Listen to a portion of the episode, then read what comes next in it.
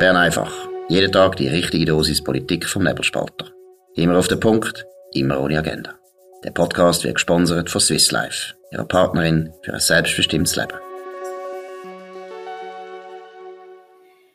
So, das ist Bern einfach. Heute haben wir den 30. Januar und ich bin da direkt in der Nebelspalter-Redaktion in Zürich.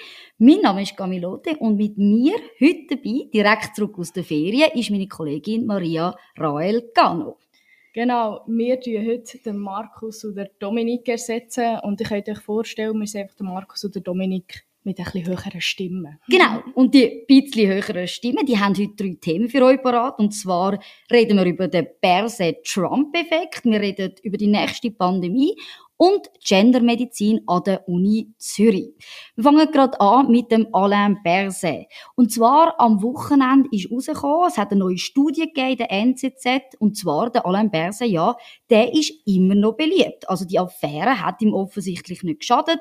Er ist der drittbeliebteste Bundesrat aktuell. Und es ist ganz spannend, wenn man sich die Umfrage anschaut, ist von Sotomo, zeigen die Resultate zum Beispiel, 30% glauben, dass der Alain Berset von dieser Affäre, von seinem Kommunikationschef, Peter Launer und dem CEO von Ringe, Mark Walder, dass er eben nichts von diesen Indiskretionen gewusst hat. 41 aber, die glauben schon, dass er etwas davon gewusst hat, aber trotzdem, er ist immer noch ein sehr, sehr beliebter Bundesrat, also geschadet hat ihm das so nicht. Wie siehst du das? Also ich denke, geschadet hat es ihm sehr wohl. Also ich meine, wenn man schon nur die Berichterstattung anschaut in den letzten Tagen, denke ich, es ist, es ist überall gewesen. Und was mir interessant dünkt, ist, er hat ja schon gesagt, dass er nichts gewusst hat und trotzdem denken 30, äh, 41 Prozent noch, mal, er hat etwas gewusst. Ja, eben, aber eben trotzdem, wie du sagst, es sind zwar 41, die ihm nicht glauben, aber 30 Prozent glauben ihm ganz klar. Und es ist auch noch spannend, die Frage vom Rücktritt ist auch in dieser Umfrage angekommen. Dort heisst es, dass 64 Prozent die Forderung nach einem Rücktritt oder grundsätzlich nach einem Rücktritt ablehnen. Also sie finden eben, er hat einen guten Job gemacht, er müsse jetzt sicher nicht gehen. Aber was klar wird, sie glauben, die Leute in dieser Umfrage, dass die Schuld an dem ganzen Debakel eigentlich beim Launer liegt. An zweiter Stelle ist natürlich, und das habe ich sehr, sehr spannend gefunden, Schuld die Person, wo eben den Mailverkehr weitergeleitet hat. An dritter Stelle die Medien insgesamt, vierter Stelle der Walder und erst an letzter Stelle gibt man da am Alain Berset überhaupt Schuld an deren Affäre. Also ich finde so oder so, und das ist, das ist der Punkt, den ich, wo ich, wo ich ja schon gehört habe, auch wenn er es nicht gewusst hat. Und meine, das ist, eine, das ist eine Schwäche. Ich meine, sogar, wenn man nur die Berichterstattung angeschaut hat in dieser Pandemie, hat man sich einfach als Leser können fragen, hey, warum hat der Blick immer vor einer Information? Ich meine, es kann ja nicht sein, dass es ihm nicht aufgefallen ist und trotzdem hat er nichts unternommen. Also auch wenn er es nicht gewusst hat, finde ich, das muss nicht unbedingt für ihn sprechen. Es ist wegen, wegen der Geheimnisverletzung und da ist es ein ja. anderer Punkt. Aber trotzdem, es heisst, irgendwie er sie Laden nicht im Griff. Ja, es ist wirklich, also die Frage, er sagt ja wirklich ganz klar, er hätte davon nichts gewusst, aber man muss natürlich schon sagen, wenn man eben Bundesrat ist und man weiß, wie wichtig die Kommunikation gegen aussen ist und dann kann es ja nicht sein, dass man eigentlich nicht weiß, was der eigene Kommunikationschef macht, oder? Dass man keine Ahnung hat, dass man sich auch nicht fragt, oder? Vor allem, wenn man bedenkt, wie nach das sich der Launer und der Berse waren. Also ich meine, das war ja ein unzertrennliches Pärchen, schon immer, und die hat man immer zusammen gesehen. Es erscheint mir jetzt einfach unglaubwürdig, dass er nichts gewusst hat. Ich finde auch speziell, wo er ähm, in der Pressekonferenz es hat verlauten von seinem Pressesprecher, also vom äh, Simonazzi, mhm. dass er nichts gewusst hat. Und jetzt frage ich dich, ist das, ist das normal? Ist das ein Gang, so wie man das macht, wo er da in einem Verfahren verwickelt ist? Oder ist das irgendwie sogar verdächtig? Ja, also muss schon sagen, der Simonazzi natürlich ist der Sprecher vom Gesamtbundesrat. Und was er ja einfach gemacht hat, ist sozusagen das verlesen, was der Gesamtbundesrat in dem Sinn kommuniziert. Was für mich eher problematisch war in der Pressekonferenz, ist, dass er eigentlich den Alain Berset laufend in Schutz genommen hat, die Journalisten in dem Sinn abgehalten hat. Er hat immer wieder verwiesen, dass man dazu nichts sagt und hat ja am Schluss sogar die Pressekonferenz abgebrochen. Also er hat eigentlich keine Fragen mehr entgegennehmen Und das habe ich dann doch recht speziell gefunden. Aber wie wir sehen, die Umfrage beunruhigt zeigt, dass die Leute eigentlich ja nicht beunruhigt sind, sondern dass sie eben im Alain Berse eigentlich keine Schuld geben und dass sie eigentlich ihn immer noch einen super Bundesrat finden. Ein Rücktritt kommt offensichtlich ja auch nicht in Frage. Und das ist, Gut, aber ja, das mit dem Rücktritt, wir haben halt einfach auch nicht so eine Rücktrittskultur in der Schweiz. Ja, ich weiß, aber es ist natürlich schon so, dass das eine systematische Affäre war. Also man hat ein systematisches Vorgehen gehabt. Eben 180 Mails sind austauscht worden, wo eben konsequent an ein Medium gegangen sind. Und für mich ist es doch eine größere Krise. Aber wenn man jetzt natürlich die Umfrage anschaut, sieht es eben nicht so aus. Und ich habe mich auch gefragt, wie kann das sein? Oder? Und spannend ist, Michael Herrmann, der die Umfrage auch mitgeleitet hat, er sagt, die Leute wollen vor allem auch Corona hinter sich lassen. Sie wollen eigentlich mit dieser Thematik gar nicht mehr irgendwie konfrontiert werden. Es ist eher eine Affäre zwischen Medien und Politik, die sich gegenseitig hochschaukeln. Aber das Spannendste habe ich gefunden, man sehe im Kleinen einen Trump-Effekt. Also es geht darum, dass die Leute zum Bärse halten, oder? Weil sie nehmen ihn eigentlich für glaubwürdig wahr. Und dann spielen eben die Fakten nicht so eine Rolle, sondern welches Bild man eigentlich hat. Also man vertraut der Person und darum steht man hinter der Person. Also so ein bisschen der Menschenkult, oder? Ja, Und das, aber das muss ich sagen, das finde ich immer heikel, weil wir das eigentlich in der Schweiz nicht haben. Wir haben nicht eben die, du hast jetzt von dem Trump-Effekt geredet, und wir haben das in der Schweiz eigentlich nicht. Ich finde das gut. Menschen werden in ihren Taten gemessen. Und nicht, weil sie einfach eine Person sind mit einem gewissen Status.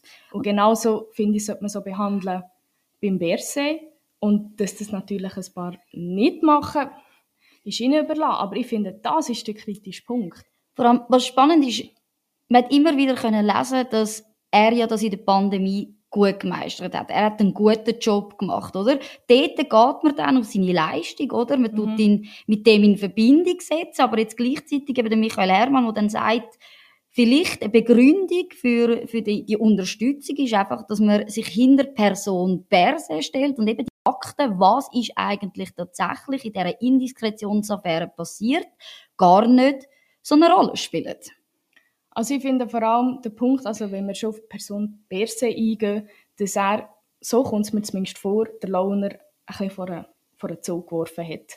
Und dort ist mir das Meme, das du gepostet hast, ja, wir sind ein bisschen jünger als der Markus und der Dominik, wir reden von Memes, ähm, und zwar dort, wo, ich glaube, es ist Heidi. Es ist Heidi. Heidi, die Großmutter über Klippen wirft. Genau, so war ein Meme gewesen. und da Credits, äh, wem Credit gebührt, vom Jungfreisinn. Und es ist wirklich so das Bild, der Bärse lässt jetzt eigentlich den Launer über Klippen springen für ihn und funktionieren tut Sie hat die Umfrage gezeigt, ja, hauptschuldig Aber denken das- die Leute, Das der Launer. sagt doch etwas über die Person Berse aus.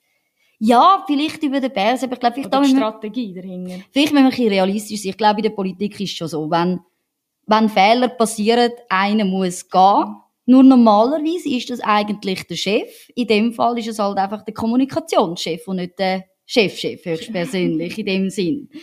Aber zum Thema Chef hat sich auch etwas bewegt. Und zwar ist herausgekommen, dass sich bei Ringier etwas verändert hat.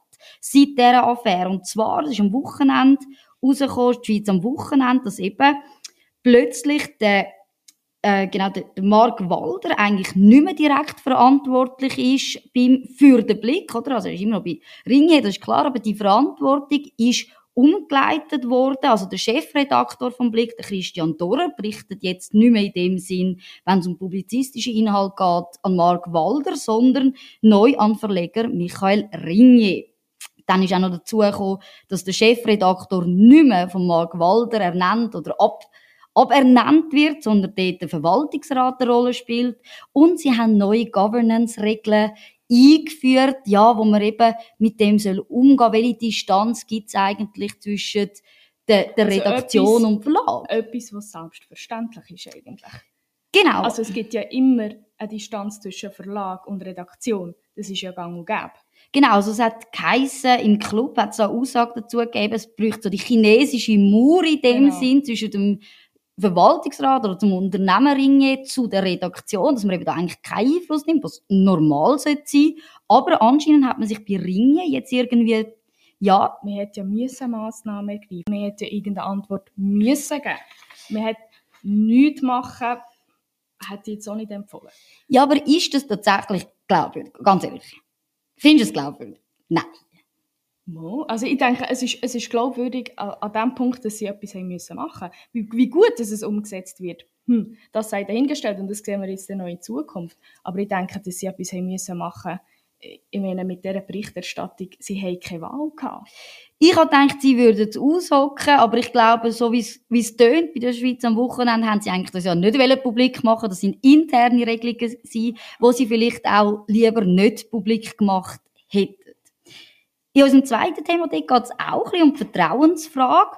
Und zwar es ist so, das Rote Kreuz hat in Genf, hat man über die Pandemie geredet und der Generalsekretär, der warnt eigentlich vor der nächsten Pandemie. Also er sagt, oder? Also so ein bisschen vor der Pandemie, nein, nach der Pandemie ist vor der Pandemie. Genau, also dass das immer noch eigentlich eines der grössten Risiken ist für, für die Bevölkerung. Und was dort ganz wichtig ist, ist, dass man das Vertrauen von der Bevölkerung einerseits in die Impfung und aber auch in die behördlichen Massnahmen weiter ausbaut. Wie siehst du das? Also ich denke jetzt sicher, zum noch kurz den Bogen schlagen zum vorherigen Thema, dass natürlich so Corona-Leaks überhaupt nicht hilfreich sind. Ich meine, das Vertrauen, das eine ist das Vertrauen der Regierung selber, dass man untereinander sich vertraut, das ist extrem geschädigt worden. Aber genau das Gleiche, ich meine, wir als Medien sind darauf angewiesen, dass wir auch eine Glaubwürdigkeit haben. Und bei solchen Geschichten wird das Vertrauen natürlich auch gemindert. Und wir haben als Medienschaffende die Pandemie genauso mitgetragen. Mhm. Sei es mit einer Angstkampagne, sei es mit Verharmlosung, es ist egal in welche Richtung, aber wenn wir unglaubwürdig werden, wo gehen sich die Leute informieren? Genau, und das ist eben das, oder? Die Vertrauensfrage in Krisen. Dort ist es wirklich so zentral, dass man eben der Regierung kann vertrauen, dass man auf, auf die Arbeit der Medien, dass sie die Regierung kritisieren und hinterfragen, auch kann darauf vertrauen. Und aber auch die Frage, oder? Von der, von der Impfung ist in dem Fall natürlich auch wichtig ja, gewesen, oder? Ja, Nadis noch immer mehr Informationen zu dieser Impfung raus und dass man dort auch nicht transparent war. Ich habe ja auch schon Artikel geschrieben eben über die Verträge mit Pfizer und dass dort jetzt so merkt, dass das eigentlich Nebelverträge sind, sie immer noch geschwärzt größtenteils, und dass man dort nicht transparent ist, das wird für eine, im Falle einer nächsten Pandemie auf jeden Fall wieder, also das wird wieder ein Problem werden. Ja, ich finde es aber interessant, dass Sie sagen eben, das Vertrauen ausgebaut werden. Aber wir befinden uns in einer Vertrauenskrise, oder? Wir haben wirklich ganz, ganz viele Fragen, die noch offen sind. Es braucht eine Aufarbeitung von der, von der Corona-Politik, auch von der Frage von der Impfung. Was hat man zu welchem Zeitpunkt gewusst und welche Versprechungen hat man da natürlich auch gemacht? Und das ist eine ganz zentrale Frage. Und darum stört mich, dass das Vertrauen ausgebaut werden. Nein, also man muss Vertrauen von null wieder aufbauen. Ja. Und ich weiß nicht, ob du das vielleicht auch gesehen hast, aber auf Twitter gibt es ein Projekt Veritas, heisst das. Und ist ein Video, das kursiert. Ich habe das gestern mal gesehen, schon 24 Millionen Aufrufe, wo eben jemand von Pfizer halt sehr ja, brisante Aussagen macht. Ähm, der hat mir gefilmt heimlich in einer Bar und hat dann halt erzählt, wie das bei Pfizer sei. Es ist auch die Frage von, dass man Coronaviren im Labor eigentlich in dem Sinn weiterentwickeln, zum neue Impfungen entwickeln, ähm, dass man da eigentlich etwas hat für den Markt. Und das ist genau das. Oder so Videos tauchen auf und gleichzeitig heisst, man soll das Vertrauen ausbauen. Und man muss sagen, das funktioniert im Moment nicht. Gut, jetzt haben wir über das Vertrauen geredet, über Medi also sagen wir die Politik oder, und die Medien, aber auch das Vertrauen in die Medizin. Also ich meine, viele, jetzt wenn man die Berichterstattung liest über die Impfungen, über Corona-Impfung, ich meine, das schädigt auch das Vertrauen in die Medizin. Und ich meine, es gibt viele Impfungen, die, wirksam sind gegen verschiedene Krankheiten, die präventiv wirksam sind. Und dort hat man jetzt auch ein Problem. Weil was ist, wenn man das Vertrauen generell in Impfungen verliert? Das wird eben in der nächsten Pandemie genauso ein Problem sein. Ich glaube wirklich, da ist ein grosses Problem, oder? Klar, man hat am Anfang gesagt, Impfung ist die Antwort. Das ist ja so. Aber vielleicht ist da auch einfach zu viel Eifer und hat eben falsch zu viel Hoffnung. Zu viel Hoffnung, falsche Versprechen mhm. oder man hat nicht wollen genau anschauen, man hat schnell wollen die Wirkungen haben. Und jetzt eben ist es natürlich eine Frage auch in die Medizin, oder? Inwiefern ist da das Vertrauen natürlich geschädigt in die Medizin für zukünftige Pandemien? Ja, man war natürlich auch nicht krisenresistent in dem Moment. Aber man darf auch sagen, es war eine außerordentliche Situation verlangt nach außerordentlichen Massnahmen. Aber dort, wenn man jetzt schon wieder grossartig vor der nächsten Pandemie redet, was wir natürlich hoffen, dass nicht der Fall ist, dann muss man sicher auch schauen, okay, wie machen wir das mit dem Krisenmanagement, weil das BAG ist vorbereitet war, irgendwie noch die Regierung ist vorbereitet war. Und der denke ich, muss man sicher viel aufarbeiten. Ja, ich glaube eben, die Vertrauensfrage, die zieht sich heute bei uns durch. Wir haben nämlich auch noch zum Thema Medizin etwas anderes gesehen, und zwar die Uni Zürich. Ja, die hat jetzt einen Lehrstuhl für Gendermedizin. Und ich habe die Headline gelesen und du auch. Was hast du gedacht? Ja, also ganz ehrlich, ich dachte so, okay, jetzt ähm, werden wir Medizin machen eben zu Transgender. Also das war mein erster Gedanke. Mhm. Ähm, oder eben Medizin, wo es nicht darum geht, um Unterschiede zu suchen von Frau und Mann, sondern eben zu zeigen, dass Frau und Mann sich ähnlich sind. Also das war so mein erster Gedanke. Vogue-Medizin? Ja, so ein bisschen, die Richtung, ja. Ich habe auch gedacht, als ich den Übertitel gesehen habe, Gender-Medizin, ich habe, also wirklich, ich habe es hat mich ein bisschen Ich habe eigentlich nicht auf den Link draufdrücken. Ich habe gedacht, kommt etwas, das mich wieder so verdammt aufregt. Aber es ist nicht so. Sondern, um was ist es gegangen?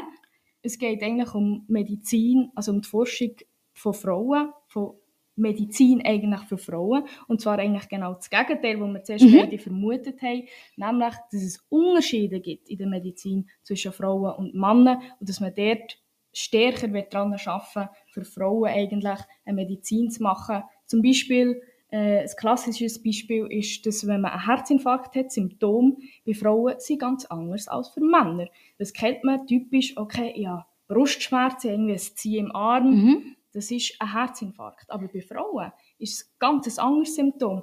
Dort hat man zum Beispiel Rückenschmerzen, man hat auch Atemnot ähm, und man hat auch kalten Schweiß und das heisst, man hat lang eigentlich bei Frauen nicht gewusst, okay, hey, das, auf das musst du schauen, dann mhm. hast du einen Herzinfarkt, sondern man hat einfach gesagt, ja, das Symptom ist so ein bisschen ein Stechen im Herzen, dann musst du schauen. Genau, also eben, es gibt ein unterschiedliches Krankheitsbild Bild zwischen Männern und ja, Frauen. Genau. Und das ist ja eigentlich das Lustige in dem Sinne an dieser ganzen Sache. Nicht, dass, dass es Frau da schlechter behandelt wird, sondern ganz anders, sondern man sagt ganz klar, es gibt Unterschied, die sind biologisch bedingt zwischen Männern und Frauen.